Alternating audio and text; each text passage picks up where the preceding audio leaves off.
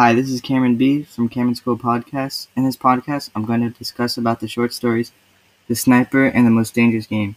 And my podcasts are usually about random popular topics.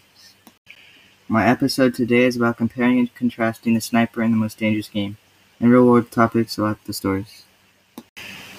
For the first topic, I'm going to be talking about similarities and differences between these two stories. First, the protagonists in both stories are very similar as they are determined and curious. Both stories use man vs. man conflict, and also the most dangerous game is significantly longer than the sniper. For the second topic, I'm going to be talking about a real world topic for the sniper, which is war. The story takes place in the Irish Civil War time period in Dublin, Ireland. It shows two snipers fighting, but they happen to be brothers without knowing, because societies turn on each other. Now it is time for an ad break. Come to McDonald's today to get a free Big Mac if you like Shrek. McDonald's, I'm loving it. Now back to the podcast. For the third topic, I'm going to be talking about a real world topic for the most dangerous game, which is survival.